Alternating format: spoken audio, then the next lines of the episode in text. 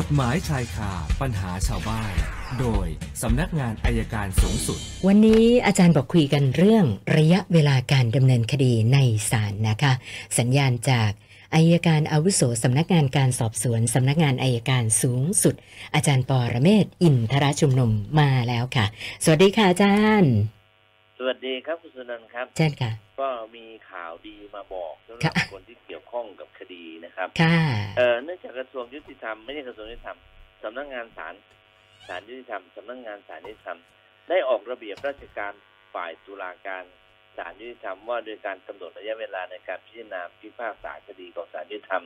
พศ2566ประกาศในราชกิจจาเมื่อวานนี้ครับค่ะเมื่อวานนี้สดๆเลย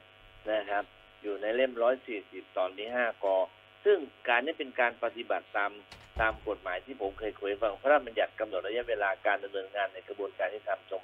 2565ซึ่งใช้บังคับกำหนดให้หน่วยงานในกระบวนการยุติธรรมกำหนดระยะเวลา แล้วเสร็จการพิจารณา ไม่ว่าจะเป็นพนักงานสอบสวนอัยการศาลปปชปปททั้งหลายนี่กำหนดแล้ว แต่ศาลออกได้เร็วกว่าเพื่อนนะครับศาลยุติธรรมเขาบอกเลยนะครับเขาแบ่งประเภทคดีนะครับ แล้วเริ่มใช้บังคับตั้งแต่วันนี้อ้าวนะทีมพ่อแม่พี่น้องก็ฟังเอาไว้แล้วกันกำหนดระยะเวลาเนี่ยเขาบอกเลยเขาแบ่งประเภทคดี มีคดีพิเศษหมายถึงคดีที่มีความยุ่งยากซับซ้อนอันดับที่หนึ่งนะอันนั้นแล้วมันมีคดีแพ่ง แล้วก็สรุปเลยสรุปให้ฟังย่อๆวันนี้เอาเอาแค่ย่อๆว่า คดีต่างๆ เนี่ยโดยปกติ ถ้าไม่มีข้อพิพาทไม่มียุ่งยากมากนะนะเช่นข้อห้ากำหนดระยะเวลาในการจัดการพิจารณาคดีในศาลชั้นต้น คดีหนึ่งคดีจัดการพิเศษศาลศาลพิจารณาพิพากษาให้เสร็จภายในหกเดือน นับแต่วันที่รับฟ้องหกเดือนนะครับ ส่วนคดีสามัญและคดีสามัญพิเศษนะครับศาลจะพิจารณาพิพากษาให้แล้วเสร็จภายในหนึ่งปี นับแต่วันรับฟ้องสำหรับคดียาที่จำเลยคนใดคนหนึ่งต้องขังระหว่างพิจารณาศาลจะพิจารณาพิพากษาคดีให้แล้วเสร็จภายในหกเดือน นับแต่วันออกหมายขัง ส่วนคดีแพ่งและคดียาที่อยู่ใน อำนาจพิจารณาของศาลแขวงไม่ว่าจะเป็นคดีประเภทใดศาลจะต้องพิจารณาให้แล้วเสร็จภายในหกเดือน นับแต่วันรับฟ้องแม่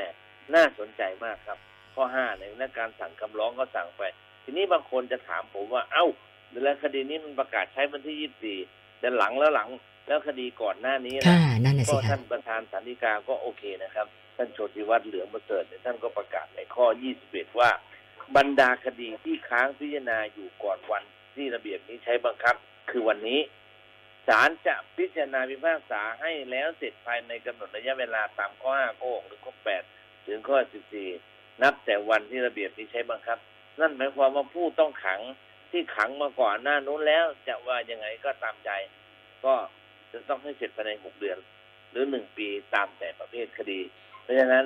มันก็น่าจะดีขึ้นในการทำให้คดีรวดเร็ว ก็ยังเหลือของพนักงานสอบสวนนะครับว่า จะพนักงานสอบสวน DSI หรือปปชเนี่ยจะต้องสอบให้เสร็จเมื่อไหร่ค่ะส่วนของอายการเนี่ยจะต้องพิจารณาให้เสร็จเมื่อไหร่ยังไม่ออก ถ้าออกเมื่อไหร่แล้วผมก็จะมาเล่าสู่กันฟัง เพราะเพราะมันจะทำให้คดี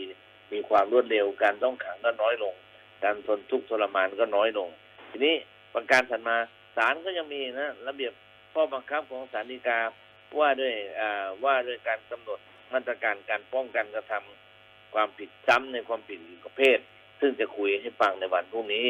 ส่วนวันพฤหัสก็จะคุยเรื่องกฎกระทรวงว่ามาตรการระวังนักโทษเด็ดขาดนะครับ ไม่ให้ไปกระทำความผิดซ้ำออกมาวันเดียวสามฉบับเลยก็ก็ต้อง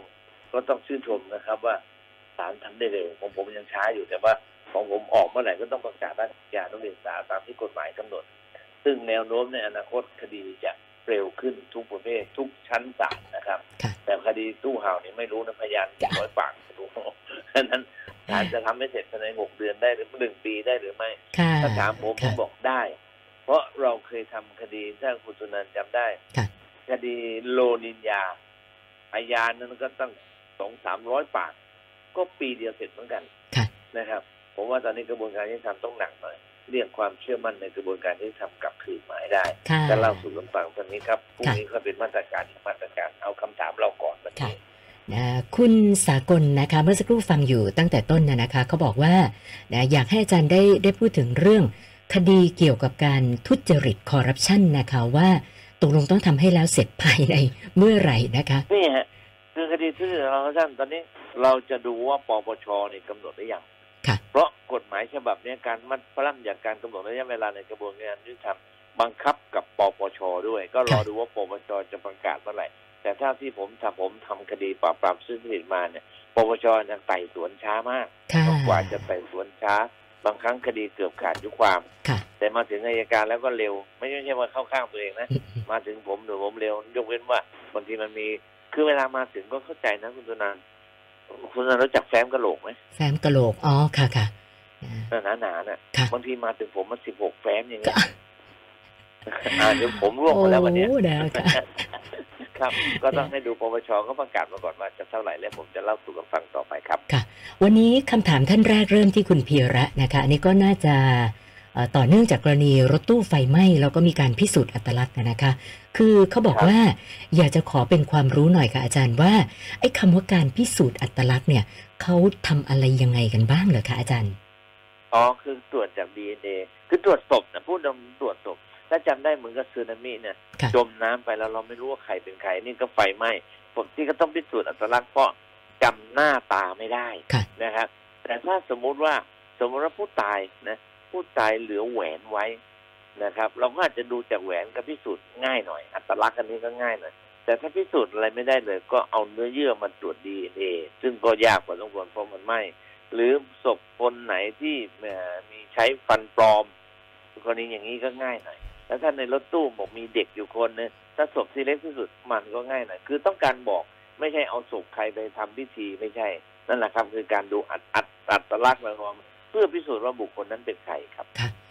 ส่วนคุณสารัตนะคะบอกว่า คุณพ่อเขาเนี่ยเอาที่ดินไปจำนองกับธนาคาร แล้วก็ผ่อนส่งไม่ไหวนะคะ ล่าสุดเนี่ยก็มีจะให้อ๋อให้คุณสารัตเองนั่นแหละค่ะนะมาช่วยผ่อนส่ง แล้วคุณพ่อบอกว่านะถ้าผ่อนส่งหมดแล้วที่ดินแปลงนี้ก็จะยกให้คุณสารัตทีนี้เจ้าตัวก็เกรงว่า เดี๋ยวถ้าเกิดคุณพ่อเป็นอะไรไปก่อนนะจะมีปัญหากับพี่ๆน้องๆไหม ก็เลยขอคำแนะนำว่า ในเมื่อต้องเข้าไปรับภาระ รับผิดชอบแบบนี้เนี่ยควรจะทำวิธีการไหนดีให้มันเรียบร้อยอะค่ะอาจารย์โอเคครับ ไปที่ธนาคารนะค่ะพาคุณพ่อไปแล้วไปที่ธนาคารและคุยกับธนาคาร ขอเปลี่ยนตัวเจ้าของกรรมสิทธิ์ค่ะเป ลี่ยนเป็นของเราเลยค่ะแล้วเราก็ผ่อนไป ถ้าเราไม่ผ่อนเขาก็ยึดได้อยู่ดี ธนาคารไม่ขัดข้องครับ อ๋อ ค่ะ คือเปลี่ยนซะตั้งแต่วันนี้เลยเนี่ย มันจะไม่มีปัญหาอ่าเปใช่ลี่ยไหนมเลย เปลี่ยนเลยเพื่อเป็นหลักประกันแน่นอนว่าค่ะผ่อนจำได้เมื่อไหร่ถ่ายถอนมาก็เป็นของเราค่ะนะครับค่ะซึ่งธนาคารก็เป็นด้วยยิ่งเรามีสถานะทางทางการเงินดูดีเนี่ยเขายิ่งไม่ขัดข้องเลยครับ อ๋อ ค่ะ คุณรจนาบอกว่าแถวบ้านเมื่อไม่กี่วันเนี่ยนะคะ มีการจัดงานแล้วปรากฏว่าเอ่อ คนที่ไปร่วมงานเนี่ยเข้าใจว่าคงเมา ยิงปืนขึ้นฟ้านะคะอาจารย์ ทีนี้เขาก็เลยสงสัยว่า คือมันมันไม่ได้ไปโดนใครได้รับความเสียหายหรือว่าบาดเจ็บครับแต่สมมุติถ้ามันมีนะคะ อยากจะทราบว่าถ้าเจ้าเจ้าภาเอ่อเจ้าภาพหรือว่าเจ้าของบ้านเนี่ย ไม่ใช่คนยิงนะ แต่ว่าต้องร่วมรับผิดชอบไหมคะอาจารย์ คือ ต้องดูก่อนว่าเจ้าของบ้านเขารู้เห็นเป็นใจหรือไม่นะครับเพราะคนอ๋อยิงก็รับผิดชอบแล้วยิงปืนเนี่ยค่ะยังไม่โดนหูไม่โดนศีรษะใครก็มีความผิดฐานยิงปืนในเมืองโดยไม่มีเหตุอันควรค่ะนะครับ และประการที่สองปืนนั้นนะถ้าไม่ใช่เจ้าของบ้านแล้วก็พาไปมีใบอนุญาตพาอาวุธปืนติดตัวไหมค่ะมันไม่ใช่ง่ายๆนะถ้าลงโดนคนนะอาจจะเป็นเรื่องของประมาทก็ได้ครับอ๋อเพราะฉะค่ะนั้นส่วนเจ้าของบ้านเนี่ย ถ้าไม่ได้ ถ้าได้มีการห้ามได้มีการบอกอย่ายิงอย่ายิงก็คงไม่ต้องค่ะแต่ถ้ายิงแล้วบอกเอาอีกเอาอีกก็สมคบกันแปดสิบวกร่วมกระทำความผิดด้วยครับอาจารย์คะแล้วถ้ายิงแบบเจ้าภาพก็ไม่รู้เหมือนกันว่าเฮ้ยจะมายิงปืนในงานฉันเนี่ย อันนี้อันนี้ก็ไม่เกี่ยวใช่ไหมคะเจ้าภาพก็ไม่เกี่ยวครับมันคือไม่รู้ก็ไม่ผิดครับอ๋อค่ะ แล้วก็มีคุณสมชายนะอยากจะทราบว่าการที่กลุ่มวัยรุ่น ไปก่อเหตุทำร้ายร่างกายในโรงพยาบาลนะคะอ่าทางโรงพยาบาลที่เสียหายเนี่ยนะคะ สามารถเอาผิดกับวัยรุ่นเหล่านี้ได้ยังไงบ้างเหรอคะอาจารย์ ได้หมดนะครับ แจ้งความดำเนินคดีร้องทุกข์ได้ ประกันที่หนึ่งประกันที่สองก็ทำให้ทรัพย์สินเสียหายก็ต้องเรียกค่าเสียหาย และอาจจะเรื่องเรียกของค่าอะไรค่าตกใจกลัวค่าเสียประโยชน์ได้หมดนะครับอ๋อซึ่งก็เคยมีตัวอย่างมาหลายคดีแล้วครับ ค่ะค่ะ นะคะแล้วก็อีกท่านหนึ่งส่งมาทางไลฟ์คุณโคสิตนะคะบอกว่าอ่าภรรยารับงานดูแลคนป่วย ปรากฏว่าศูนย์ที่จ่ายงานให้เนี่ยนะคะเขาจ่ายเงินให้ไม่ครบค่ะนะโดยเขาอ้างว่าแฟนทำผิดระเบียบแต่ก็ไม่ได้มีการแจ้งเป็นหนังสือเป็นเรื่องเป็นราวนะคะ เพียงแต่ว่าหักเงินเลยครับนะคะ ก็เลยสงสัยว่ากรณีแบบนี้เราทำอะไรได้บ้างคะอาจารย์ ผมว่าก็คงฟ้องเรียกให้เต็มนะ ฟ้องคดีผู้บริโภคก็ได้ไม่ต้องเสียค่าธรรมเนียมฟ้องว่าจ่ายไม่ครบค่ะแล้วให้เขามาพิสูจน์ว่าเราผิดระเบียบตรงไหนอืมซึ่งในการผิดระเบียบเนี่ยเขาต้องตั้งกรรมการสอบสวนก่อนมาถึงค่ะจะไม่ได้จ่าย ไม่ใช่ว่าเอะอะผิดแล้วไม่จ่ายไม่ใช่เขาต้องตั้งกรรมการสอบแล้วให้เรายอมรับว่าเราผิดระเบียบหรือเปล่า ตรงนั้นนะครับ ผมแนะนำว่าฟ้องคดีผู้บริโภคครับ ค่ะค่ะ ท่านต่อไปคุณเปรมนะคะ ติดตามข่าวเรื่อง นักเรียนชาย5คนที่รุมโทรมเด็กม .2 นะคะ คือเขาบอกว่าก็ยังเป็นเด็กเป็นเยาวชนกันนะคะ ก็เลยอยากจะทราบว่าเอ่อแล้วกฎหมายจะจัดการกับเด็กเหล่านี้ยังไงบ้างเหรอคะอาจารย์ คือถ้าเด็กเหล่านั้นอายุเกินกว่า 16ศาลอาจจะลงโทษแบบผู้ใหญ่ก็ได้ครับอ๋อค่ะ แต่ถ้าไม่ถึงไม่มันต่ำกว่า 16ศาลก็อาจจะเก็บตัวไว้สถานสถานคุมประพฤติก็เอ่อสถานพินิษก็ได้นะครับค่ะอันนี้ก็แล้วแล้วแต่ว่าพฤติกรรมของการกระทำรุนแรงขนาดไหน ซึ่งคดีแบบนี้ก็เคยเกิดขึ้นตอนผมอยู่ที่ระยอง ก็มีค่ะเหมือนกันเด็กผู้ชายห้าคนลุมโทรมเด็กผู้หญิงนะครับค่ะปัญหามันไม่ได้อยู่ว่าลงโทษยังไงปัญหาว่าเราจะแก้ปัญหายังไง ซึ่งตอนที่ผมอยู่ที่ระยองก็ย้ายเด็กผู้หญิงคนนั้นไปไว้ที่โรงเรียนที่ชลบุรี ส่วนเด็กผู้ชายนั้นก็ก็ต้องต้องย้ายไปอยู่ที่อื่นนะครับค่ะค่ะ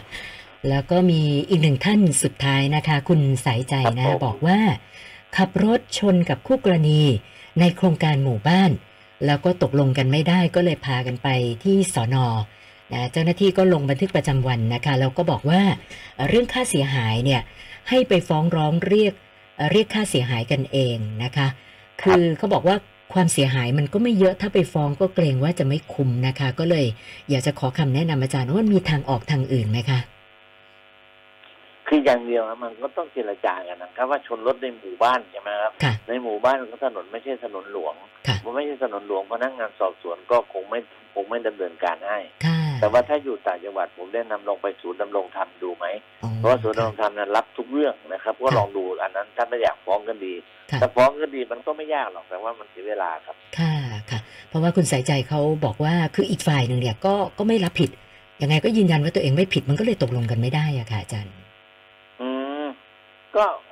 ท่านใช่อย่างนั้นก็ต้องหนึ่งศูนย์ดำรงธรรมก่อนค่ะเพื่อหาข้อยุติว่าใครผิดหรือใครถูก เสร็จแล้วจับผิดหรือถูกท่านยังไม่ยอมก็ต้องไปศาลครับ ค่ะค่ะ วันนี้เติมมาแปดคำถามนะคะขึ้นหลักร้อยแล้วค่ะ วันนี้กลายเป็นหนึ่งร้อยสี่คำถามแล้วค่ะอาจารย์ ครับผมเอาเออเมื่อกี้รถเรื่องรถไม่ทราบมีประกันไหมปะรถลืมไปลดอะไรนะคะอาจารย์อ๋อที่ชนกันมาในหมู่บ้านอ่าไม่ได้ไม่ได้บอกด้วยนะคะอาจารย์ อ่าถ้ามีประกันมันก็ให้ประกันก็ไปจัดการกันครับอ๋อโอเคอ้าวเดี๋ยวพรุ่งนี้ค่ะคุยกันใหม่ครับคุณนะพรุ่งนี้จะพูดถึงเรื่องมาตรการที่ที่ที่สำนักงานสารยุติธรรมก็ออกมาให้ฟังอีกสักเรื่องหนึงครับ ได้โอค่ะเคอาจารย์วันนี้แค่นี้ครับขสอวับสดีคุรัณมากค่ะ สวัสดีค่ะ อาจารย์ปอระเมศวร์อินทระชุมนุมค่ะ กฎหมายชายคาปัญหาชาวบ้าน โดยสำนักงานอายการสูงสุด